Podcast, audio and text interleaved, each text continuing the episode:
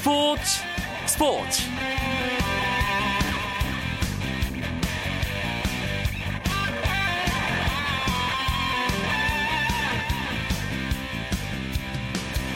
안녕하십니까 스포츠 스포츠 아나운서 이광종입니다. 2013 프로야구 한국 시리즈 우승컵의 주인공 지금 이 시간까지 아직은 가려지지 않았습니다. 두산과 삼성의 마지막 승부 한국 시리즈 운명의 7차전 아직 진행 중입니다.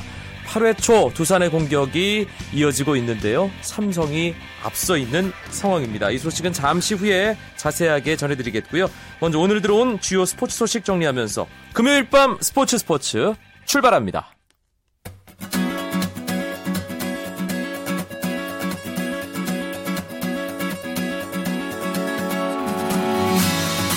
프로농구 오늘 두 경기가 있었습니다. 먼저 울산 모비스가 원주 동부를 82대 70으로 이겼는데요.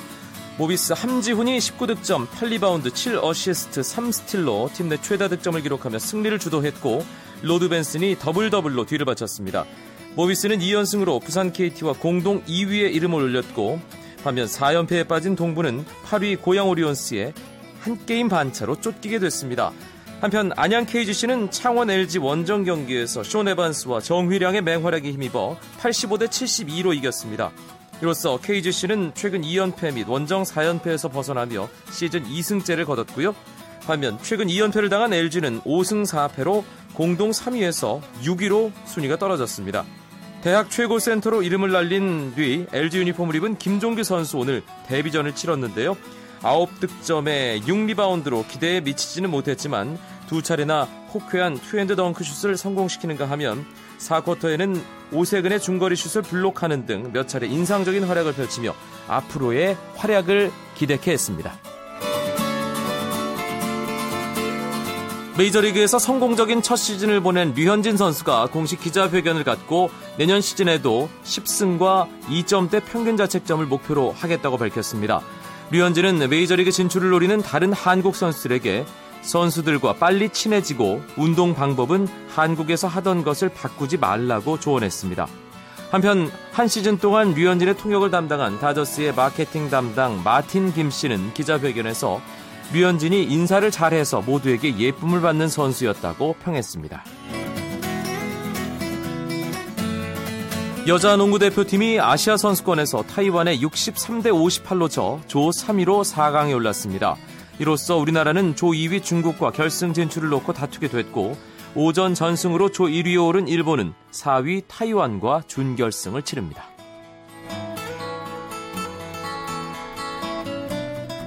한국 시리즈 소식 먼저 살펴보겠습니다. 일간 스포츠의 유병민 기자 연결되어 있습니다. 유 기자 안녕하세요. 네, 안녕하십니까. 삼성과 두산의 승부 일단은 진행 중인데 삼성 쪽으로 조금 기우는 느낌이네요. 네, 그렇습니다. 삼성과 두산의 한국 시리즈 7차전 현재 8회 말이 이제 시작되는데요. 현재 삼성이 7대 3으로 앞서 있습니다. 두 팀은 시리즈 전적 3승 3패로 맞서 있는데요. 오늘 승리하는 팀이 대망의 한국 시리즈 우승 트로피를 차지하게 됩니다. 현재로서는 삼성이 우승에 가까이 있습니다. 오늘 경기 상당히 팽팽하게 진행됐는데 6회 말에 균형이 확 무너졌어요. 네, 그렇습니다. 삼성은 2대 2로 맞선 6회 말 정병군이 자전 안타로 출루했습니다. 배영섭이 희생번트를 대지 못하면서 아웃됐지만 이어서 박한이가 또다시 안타를 때려내면서 1사 2, 3루의 기회를 잡았습니다. 이때 두산 벤치가, 벤치가 채태인을 고의사고로 거르면서 만루 작전을 선택했습니다. 최용호가 3루수 앞 땅볼을 치면서 작전은 성공되는 것 같았는데요. 이때 3루수 이원석의 송구가 3루주자 정병곤의 손에 맞으면서 공이 1루 쪽으로 빠지고 말았습니다. 그 사이 박한이도 호밍하면서 삼성이 두 점을 올렸습니다. 네. 최용 선수가 친 공, 유병민 기자 얘기한 것처럼 빗 맞았고 3루수 이원석 선수가 잡아냈습니다. 홈에서 분명히 포스아웃 상황이었는데 참 두산이 경기가 거기서 확 안 풀리는 그게 결정적인 장면이 아니었나 싶네요. 네, 그렇습니다. 제가 방금 말씀드린 상황은 결국 이원석의 송구 실책으로 기록이 됐습니다. 이원석은 옆구리 통증으로 3차전부터 6차전까지 쉬었는데요. 오늘 부상에서 회복해 선발 출전에 이름을 올렸습니다. 하지만 경기 감각이 우려가 됐습니다. 아무래도 중요한 경기를 오래 쉬었기 때문에 다소 걱정이 됐는데 결국 아쉬운 수비를 하고 말았고 승부가 갈렸습니다. 반면 삼성은 이원석의 송구 실책 덕분에 행운의 두 점을 올린 데 이어서 박성민의 2타점 적시타, 그리고 김태환의 1타점 2루타가 2루타가 잇따라 터지면서 승기를 완전히 잡았습니다. 네.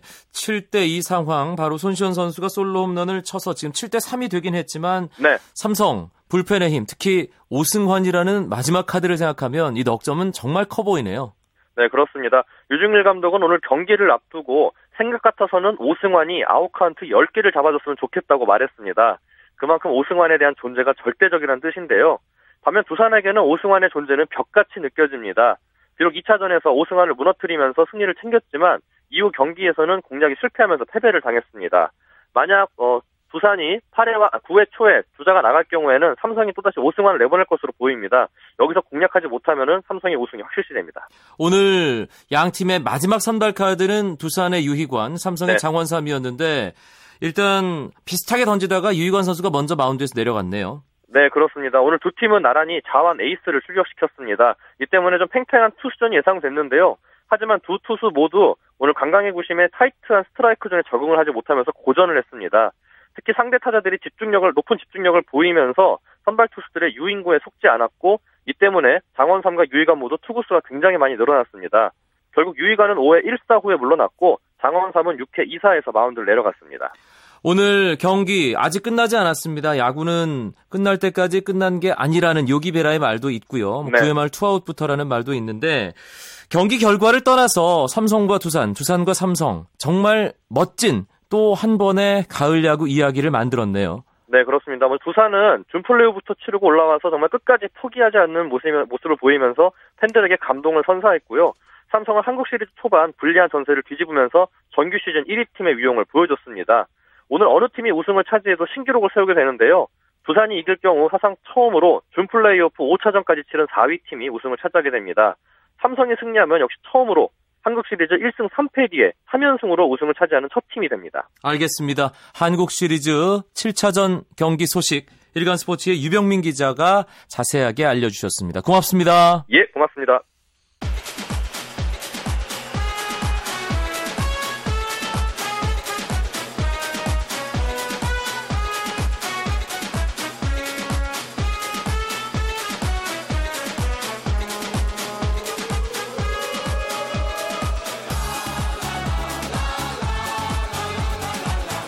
금요일마다 찾아오는 국내 축구 이야기 축구장 가는 길로 이어집니다. 오늘 이야기 손님 두 분입니다. 스포츠 서울의 김현기 기자 안녕하세요. 네, 안녕하십니까? 스포츠 조선의 이건 기자도 함께합니다. 네, 안녕하세요. 이건입니다. 먼저 지난 주말에 있었던 아시아 축구 연맹 챔피언스리그 결승 1차전 되돌아 보겠습니다. 아주 긴장감과 박진감이 넘치는 그런 경기였습니다. 김현기 기자는 어떻게 보셨어요? 네, 저도 재밌게 봤고요. 서울도 잘했고, 뭐 상대팀 광저우도 잘했고. 그날 이제 서울 월드컵 경기장에 한 5만 5천여 관중들이 왔는데 축구의 재미를 아주 만끽하고 돌아갔을 경기였던 것 같습니다. 결과는 이제 두 골씩 주고받으면서 2대2 무승부로 끝났죠. 서울이 에스쿠데로 선수의 선취골로 앞서 나갔지만 광저우가 엘커슨 선수의 동점골, 가오린 선수의 역전골이 터지면서 뒤집었거든요.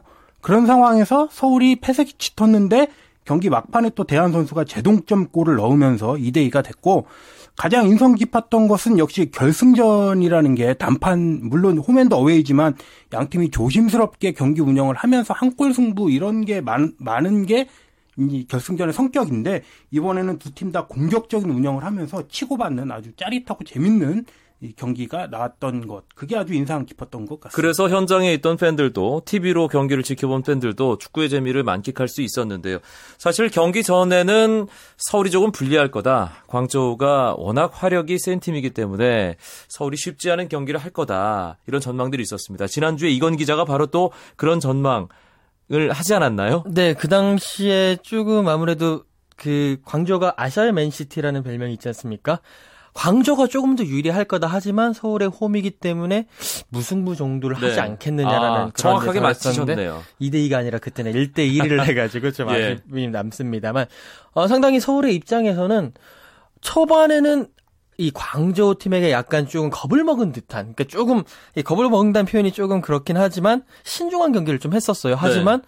생각보다 그렇게 강하진 않다라는 음. 그런 자신감을 아마 서울 선수들은 많이 얻을 수가 있었을 겁니다. 그렇기 때문에 11월 9일에 넘어가게 되면 어 거기서는 일 그러니까 일단 무조건 승리를 하게 되면 우승이고요. 네. 그리고 이제 비겼을 때 여러 가지 따져야 되거든요. 그러니까 뭐 1대 1로 비기게 되거나 0대 0으로 비기게 되면 이거는 원정 우선 원정 다득점 우선 원칙에 의해 가지고. 그러니까 광주가 두 골 넣었기 때문에. 만약에 그렇게 비기게 되면 광주가 우승을 하고 3대 3이나 뭐 4대 4나 5대 5나. 그러니까 그 2대 2 이상으로 비기게 되면 또 이제 서울이 우승을 하게 되는데 그렇기 때문에 서울은 무조건 승리를 위해서 그리고 또 자신감을 얻었다라는 거 상당히 좋을 것 같습니다. 이게 네. 이건 기자가 지적을 해준 대로 광저우가 생각만큼 그렇게 강하진 않았다. 서울이 대응을 잘했기 때문이기도 하겠고요. 어, 다리오 콩카, 무리퀴, 엘케손 이 3인방이 물론 엘케손 선수가 골을 넣긴 했지만 무리퀴를 봉쇄하는데 서울이 성공을 하면서 뭔가 광저우의 공격을 무력화시키는 방법을 찾지 않았나 그런 생각이 듭니다. 2차전 광저우 원정이긴 하지만 해볼 만한 경기라는 생각이 드는데요, 김현기 기자. 네, 저도 그렇게 생각합니다. 이제 광저우 홈 경기장이 이제 텐허 텐허 경기장인데 6만 이상을 수용할 수 있고 지금 다 매진이 됐다고 합니다. 거의 일방적인 이 광저우의 응원 열기가 예상이 되지만 첫 번째 이 테너 경기장은 서울 월드컵 경기장과 다르게 종합운동장입니다. 트랙이 있죠. 네, 트랙이 있기 때문에 그런 열기가 조금은 반감되지 않을까. 그거를 이제 저는 서울이 그래도 유리한 점이 있다면 종합운동장이다. 그걸 들고 음. 싶고 두 번째로는 이미 이 아시아 챔피언스리그 오래 하면서 서울이 뭐 베이징 원정도 갔고 또 10만 명을 수용하는 이란 이 테헤란의 이 아자디, 아자디 스타디움, 스타디움. 네. 이 지옥 같다던 아자디 스타디움에서도 뭐 두 골 넣으면서 2대 2로 비기고 뭐 상대 관중들 다 조용하게 만들고 이런 경험이 있었기 때문에 잘 이겨낼 것으로 생각합니다. 네, 서울 원정 경기라는 부담 일단 한번 겪어봤기 때문에 이런 원정에서 광저우 아무리 시끄럽다고 해도 이겨낼 수 있는 뭐 그런 선수들의 자신감이 있을 거란 생각이 드는데 어떤 전술을 펼쳐야 될까요? 좀 보수적으로 해야 될까요? 어떻습니까? 이건 기자 보기에는. 네, 제가 봤을 때는 보수적인 부분을 많이 강조를 해야 될 것 같습니다. 그러니까 지금 광저가 홈, 그러니까 AC 아시아 챔피언스 리그에서 이제 홈에서 6경기를 했거든요. 그때 16골 넣었습니다. 그리고 실점이 하나, 하나도 없습니다. 어, 그 패턴을 보게 되면 초반에 이제 관중들이 많이 왔었을 때 그런 분위기를 잡으면서 초반에 많이 몰아붙여가지고 선제골을 넣고 그 다음에 쐐기골을 넣고 막 그런 분위기인데 그러니까 그거를 생각을 한다면 서울 입장에서는 초반에 상대의 템포에 따라가지 않고 최대한 템포를 이제 죽여줘야 되겠죠. 네. 그러면서 네. 패싱 게임을 통해서 이제 계속 시간이 지나면 지날수록 어 그 불리한 쪽은 어쨌든 간에 그 광저가 훨씬 더 많이 뭐라고 해야 될까요? 조급해지고 그럴 수밖에 없기 때문에 느끼는. 네 그렇기 때문에 일단은 템포를 최대한 줄이면서 뭔가 역습이라든지요 아니면 특히나 그 그 팀 같은 경우에는 앞선 선수들 말고 중국 선수들 사이에 그런 약간의 균열이라든지 하나의 집중력 저하되는 모습을 조금씩 보여왔었거든요. 그 에스쿠데로 선수가 이번 경기에서 첫 골 넣었을 때라든지 네. 그런 것을 잘 잡아서 한 번에 특히 대안이 있기 때문에 그쪽으로만 잘 연결해 준다면 아, 충분히 승산이 있지 않을까. 일단은 음. 보수적으로 접근을 해야 된다고 봅니다. 이 결승 2차전이 다음 주 토요일, 그러니까 11월 9일에 열립니다. 그런데 서울은 지난 주 중에 울산 원정 갔다 오고요. 내일 아주 아주 중요한 K리그 클래식 경기가 있어요. 그렇죠? 김현기 기자. 네. 내일 오후 2시에 홈에서 서울 월드컵 경기장에서 수원, K리그의 영원한 마스 수원과 올 시즌 마지막 슈퍼매치 라이벌전을 치르는데 음, 제 생각으로는 서울이 서울 입장에서는 일장일단이 있을 것 같습니다. 우선 광저우전을 앞두고 이만큼 좋은 리허설은 없거든요. 네. 선수들이 느끼는 긴장감 또 양팀 양팀 실력 등을 놓고 봤을 때 결승전 모의고사로는 수원전이 손색이 없다. 이런 점은 아주 장점이라고 보고 다만 슈퍼매치가 원래 뭐 라이벌전이 대부분 그렇지만 격한 경기고 또 양팀 선수들의 충돌도 많고 이런 점이 있다 보니까 뭐 부상의 위험이라든가 아니면 체력적으로 더 힘들 수 있다. 이런 점 등은 이제 아쉬운 단점으로 볼 수 있을 것 같습니다. 네. 서울과 수원, 수원과 서울 슈퍼매치 뭐 늘 전쟁 못지않은 그런 분위기를 연출하는데 이번 슈퍼매치는 K리그 클래식 이 상위 스플릿 그룹 A의 상황만 놓고 보면 정말 전쟁이에요. 그렇습니다. 뭐 단두대 슈퍼 매치라니까 슈퍼 매치 앞에 단두대라는 말이 붙었을 만큼 상당히 중요한 상황인데 일단 서울이 지금 승점 51점으로 4위입니다. 수원은 승점 50점으로 5위입니다. 지금 6경기 남겨놨거든요. 네. 두팀 다. 근데 지금 1위가 지금 울산인데 승점 64점입니다. 한 13점 차이가 나는 거니까 사실 따라잡기 쉽지가 않다고 봐야 돼요. 우승권은 멀다. 그렇죠. 그리고 또 2위가 포항 그리고 3위가 전북인데 역시 59점 59점이니까 서울 입장에서는 8점이 차이가 나는 거거든요. 그것도 그렇게 따라 붙을 수가 없습니다. 그런 상황에서 왜 이 경기가 중요하느냐?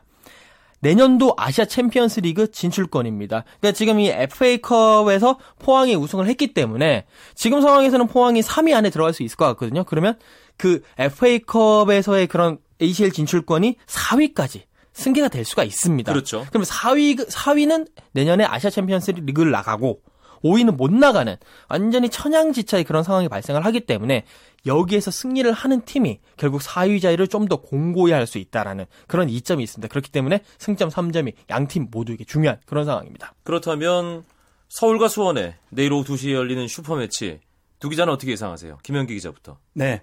제가 지난주에 수원과 울산이 하는 경기를 직접 가서 봤습니다. 이제 수원이 1대 2로 졌는데 울산이 이겼죠. 하지만 경기력 자체를 놓고 봤을 때 저는 많이 놀랬습니다.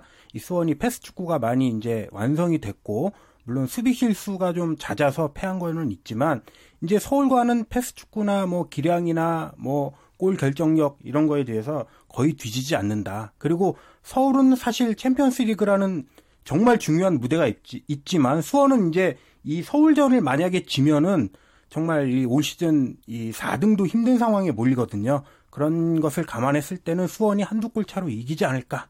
원정팀 수원의 승리를 예상합니다. 이건 기자는요? 최용수 감독이 이 얘기를 들으면 상당히 기분 나빠할 수 있겠습니다만 저도 수원의 승리가 조금 더 유력하지 않나 싶습니다. 네. 일단 서울은 중간에 경기가 많았습니다. 하지만 수원은 일주일 만에 경기를 치릅니다. 체력적으로 훨씬 더 앞서 있는 상황입니다. 음, 수원의 승리. 그렇다면 슈퍼매치 지나고 다음 주에 있을 아시아 챔피언스 리그 결승 2차전은 어떻게 전망하세요? 어, 저 같은 경우에는 서울이 한 한 골 차 정도로 이기지 않을까. 뭐 조금 그런 바람을 사심을 조금 넣어서 전망해 보겠습니다. 김현기 기자는요? 네, 모든 축구에 이변이 있기 마련이죠. 음, 광저우가 승승장구했지만 결국은 이 주인공은 서울이 되지 않을까 그런 생각을 하고 있습니다. 네, 그랬으면 좋겠다라는 바람을 섞어서 두 기자가 전망을 한 것으로 이해를 하겠습니다. 서울과 수원의 슈퍼매치 외에도 어, 상당히 흥미진진한 K리그 클래식 어, 경기가 치러질 예정입니다. 이게 사실 계속해서 한 경기 한 경기마다 아, 참 치열한 승부가 펼쳐지고 있어요. 어떤 경기들이 있는지 살짝 정리를 좀 해볼까요, 김현기 기자? 네, 우선 이제 상위 스플릿 얘기를 해야 되겠죠. 울산이 1위, 선두 울산이 인천 원정으로 와서 싸우게 되고, 그 다음에 포항이 부산으로 가서, 이제 포항이 지금 2위인데 울산과 5점 차로 부산과의 경기에서 또 승리를 노리면서 울산과 포항 두 팀이 이 인천 부산은 이 상위 스플릿에서 약간 하위 팀이거든요. 승점 3점 챙기는 것을 노릴 것 같습니다. 네. 포항과 울산이 각각 부산과 인천 원정을 떠나는데 거기서 어떤 팀이 또 승리를 거두느냐. 예, 네, 요거 꽤 중요하죠. 예, 네. 상당히 중요해 보이고요. 하위 스플릿에서 토요일에 전남 제주전 있고요. 일요일에는 성남 대 경남, 또 대전 대 대구의 경기도 있습니다. 아, 그리고 한국 축구, 뭐, 언제나 뜨거운 이슈를 만들어 주는 선수죠. 박주영 선수가 컵 대회에서 아스널 유니폼을 입고 정말 오랜만에 그라운드에 모습을 드러냈습니다. 이게 이 자체도 엄청난 화제가 됐지만, 결국은 대표팀과 관련된 얘기로 자연스럽게 화제가 넘어갔어요. 이건 기자. 그렇습니다. 일단 뭐 사실관계를 말씀드리자면 30일에 어, 그 첼시와의 캐피탈 원컵 리그컵이죠. 4라운드 16강 경기에서 이제 한 16분 정도, 그러니까 후반 어, 36분에 들어가서 추가 시간까지 포함해서 16분 정도를 뛰었는데 아스날의 유니폼을 입고 이제 뛴 것은 어 2012년 3월이었죠. AC 밀란과 유럽 챔피언스 리그에서 이제 603일 만에 그 이후에 603일 만에 네. 뛰게 된 겁니다.